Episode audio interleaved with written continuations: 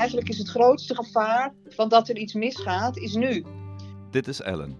Zij is hoogleraar seksuele gezondheid en psycholoog in het Amsterdam UMC.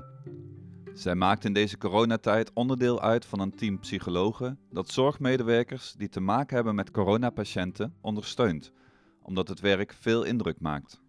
Hierbij richt ze zich vooral op de medewerkers van de intensive care, de spoedeisende eerste hulp en de anesthesieafdelingen. Na elke dienst dan zorgen we dat we er met een aantal mensen zijn. Na de middagshift, dus om half vier, eh, die wordt vaak nog heel druk bezocht. Dit is een serie over leven en overleven in coronatijd. Met verhalen van mensen in het hart van de zorg en daaromheen.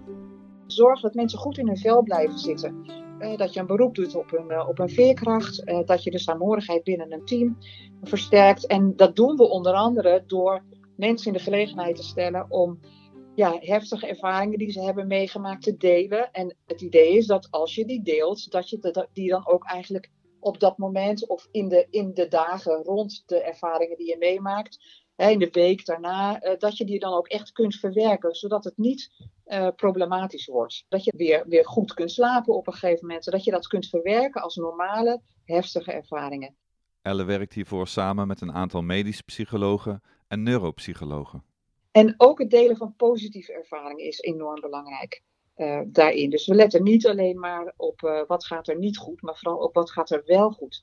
Je laat mensen eigenlijk zelf ook met elkaar praten. Hè? Dus je, je probeert als professional niet meteen een soort oplossing te geven of een voorstel te doen, maar je vraagt hoe is er een collega die zo wil zeggen, hoe, doe jij dit? Hoe ga jij hiermee om? Hè? Dus dat, dat heel erg dat zelfredzaamheid en dat zichzelf versterkende proces doorgang laten vinden. Want niet iedereen kan eenmaal thuis zijn ei kwijt over wat hij heeft meegemaakt.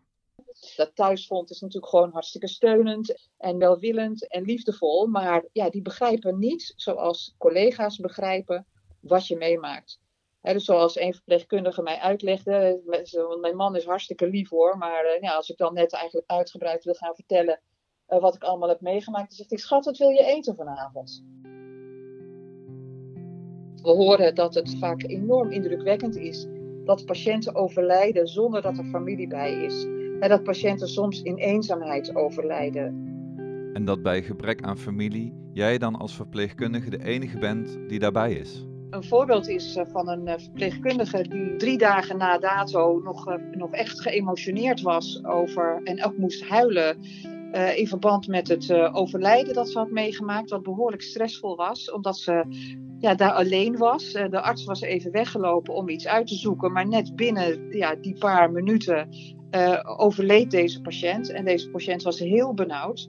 Dus aan de ene kant had zij het gevoel van: Goh, ja, maar ik sta er nou alleen voor, waarom loop je nou weg? Want zij had eigenlijk wel zien aankomen dat het niet meer zo lang zou duren. Uh, en, uh, en het feit dat, dat ze dus alleen was en die patiënt zo ontzettend ongemakkelijk stierf. En het idee dat ze niet genoeg had gedaan, dat raakte haar erg. Dan kun je uitleggen dat het heel normaal is dat je daar um, een paar dagen daarna nog steeds verdrietig over bent. En dat het juist ook niet, niet zozeer alleen het sterven, maar ook het idee dat er voor je gevoel iets verkeerd ging of dat je je machteloos voelde, dat dat allemaal ingrediënten zijn die het zwaarder maken emotioneel. En dat die tranen als het ware nog begrijpelijker worden. Ik vertelde ook dat ze, dat ze heel erg sterk moest denken aan uh, nou, een overlijden dat ze een paar jaar eerder had meegemaakt van een patiënt die indruk op haar had gemaakt. En ze vroeg zich af, oh, nou het lijkt erop dat dat allemaal misschien niet zo goed verwerkt is. Nou, dat is echt ook een hele mooie manier om psycho-educatie te doen. Want in feite is het geen teken dat er iets niet goed verwerkt is, hè, dat eerder overlijden, maar dat is gewoon hoe het geheugen werkt. Het geheugen is een associatief netwerk. Dus als je iets meemaakt, dan zul je eerder herinneringen hebben aan dingen die je in het verleden ook hebt meegemaakt en die dezelfde betekenis hebben. Ja, ook al is het jaren geleden. Dus dat is allemaal normaal. Het is allemaal ontzettend belangrijk om wat ze meemaken, wat ze ervaren, te normaliseren. En ook uit te leggen wanneer je dan wel hulp nodig hebt. Hè? Waar je dan op moet letten. Als je echt waakzaam wordt, als je schrikachtig wordt. Als je uh, echt uh, na maanden na dato nog steeds slapeloze nachten hebt, nou, dan, dan moet je echt hulp gaan zoeken. Naast het overlijden van patiënten zijn er ook andere onderwerpen waarover de zorgverleners zich zorgen maken. In de eerste weken hebben de verpleegkundigen ook enorm onder druk gestaan, omdat ze eigenlijk meer patiënten onder hun hoede hadden dan anders. Omdat er zoveel patiënten waren. En tegelijkertijd moesten ze relatief onervaren collega's ook inwerken. Dus toen was er enorm veel druk op die individuele verpleegkundigen. En dat waren mensen die zich hadden gemeld omdat ze graag wilden bijspringen op de IC. Maar juist net al die vaardigheden missen die je op de IC nodig hebt. Nou, en dan natuurlijk die enorme vermoeidheid door de frequente inroostering, maar ook de dubbele belasting. Hè. Heel veel jonge mensen, vooral vrouwen, die ja, als ze thuiskomen ook nog een, uh, een zorg- en een onderwijstaak uh, erbij hebben hè, als ze kinderen hebben. Nou, en daarnaast ook nog zorgen over de toekomst. Hoe lang duurt dit? Het gevoel dat, je, ja, dat er eigenlijk niets is of weinig is waar je controle over hebt. Maar Ellen merkt ook een enorme saamhorigheid en kracht. En er zijn dingen die haar zelf ook raken. Bijvoorbeeld dat mensen vaak niet in eerste instantie aan zichzelf denken. Hè? Dus dat ze bijvoorbeeld, het is maar iets heel uh, banaals, maar nou ja, dat ze uh, het uitstellen om naar de wc te gaan. Of uh, niet zoveel drinken, ook al hebben ze dorst om niet al te veel gebruik te maken van die pakken. Om niet uh, schaarse middelen te verspillen, bijvoorbeeld. Nou, ik vind dat nogal wat. Maar ook uh, ja, hoe mensen begaan zijn met anderen. Bijvoorbeeld uh, het feit dat die verpleegkundige ja, verdrietig was en dat ook durfde te laten zien. Hè? waar al haar collega's bij waren. En nou, dan dat proces ook een beetje mogen begeleiden. Ja, dat stemt ook dankbaar. En, en daar ben ik erg van onder de indruk. Elle heeft nog wel een zorg over hoe mensen verder kunnen in hun werk. Eigenlijk is het grootste gevaar van dat er iets misgaat, is nu. Uh, nu zijn we eigenlijk de piek over. Bergbeklimmers uh, hebben een veel grotere kans om te overlijden bij de afdaling. Als ze de piek hebben gehad, dan op weg naar de piek. De noodsituatie is nu eigenlijk voorbij. En nu, uh, nu wordt het wat rustiger en dan gaat vermoeidheid juist opspelen. En dat is eigenlijk altijd zo. Want als je, pas als je het wat rustiger krijgt en er is wat minder adrenaline in je lijf en je kop staat niet de hele tijd op aan, dan pas kan je echt voelen hoe moe je bent. Dus juist nu, nu echt de piek uh, voorbij is, nu is het ontzettend belangrijk om echt naar dat, uh, dat lichaam te luisteren. En uh, hard te lopen, maar ook heel veel rust te nemen. En echt ook ja, te luisteren naar je partner. Want vaak kan je nog steeds een beetje in de aanstand blijven staan en je onrustig voelen, zelfs als je gewoon thuis bent.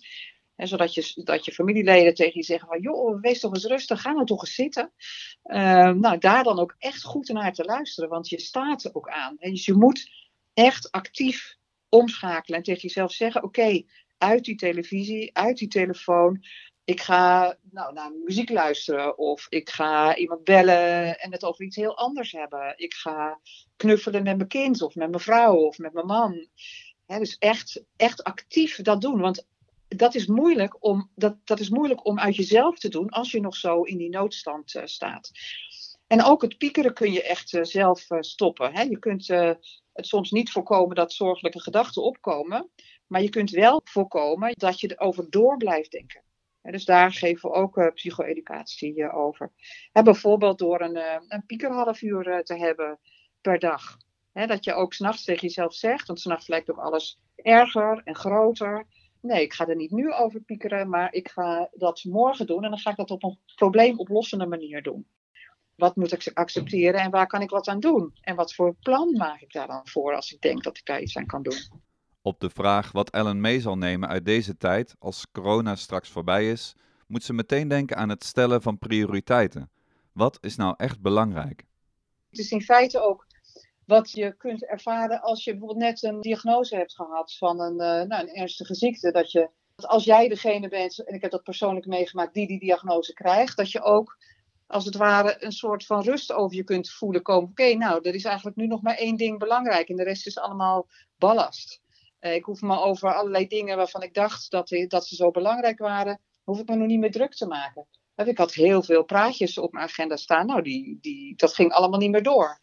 Um, en, en, en, vroeger zou dat allemaal heel erg zijn. Dat zijn die praatjes, dat zijn dingen die moeten. Dat, zijn, uh, hè, dat ben ik uh, verplicht. Of ik vind dat ik dat moet doen. Of, of ik wil het graag doen. Want ik heb, vind dat ik wat te vertellen heb. En dan vind ik ook dat je die plicht hebt om wat te vertellen. Hè, ik ben wetenschapper en ik maak gebruik van de belastingcenten van anderen. Dus ik moet ook met mijn onderzoek naar buiten komen. Weet je, al die verplichtingen die ik voelde, ja, dat hoefde allemaal even niet meer. Dus wat is nou de les die ik trek om toch steeds maar weer, ook al kost het me moeite, ik vind dat moeilijk, om toch steeds te blijven focussen op wat is nou eigenlijk echt mijn prioriteit? Wat vind ik nou echt belangrijk? Ik weet niet of ik daar even goed in ben. Ik dacht ook na mijn ziekteperiode, ik blijf nu forever zen. Nou, dat is niet zo. maar ik hoop dat ik er wel steeds beter in, uh, in ga worden.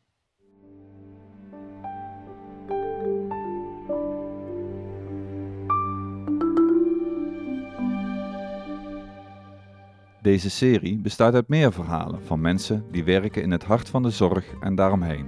Met als doel elkaar te verbinden en te versterken in coronatijd en hopelijk tot ver daarna. Ben je nieuwsgierig? Volg ons via social media en de nieuwsbrief of kijk op zorgdragers.nl. Deze aflevering is gemaakt in samenwerking met Gonnie ten Haaft en is een co-productie van Zorgdragers, Stefan van Wieringen, Sier en Nathan van der Veer.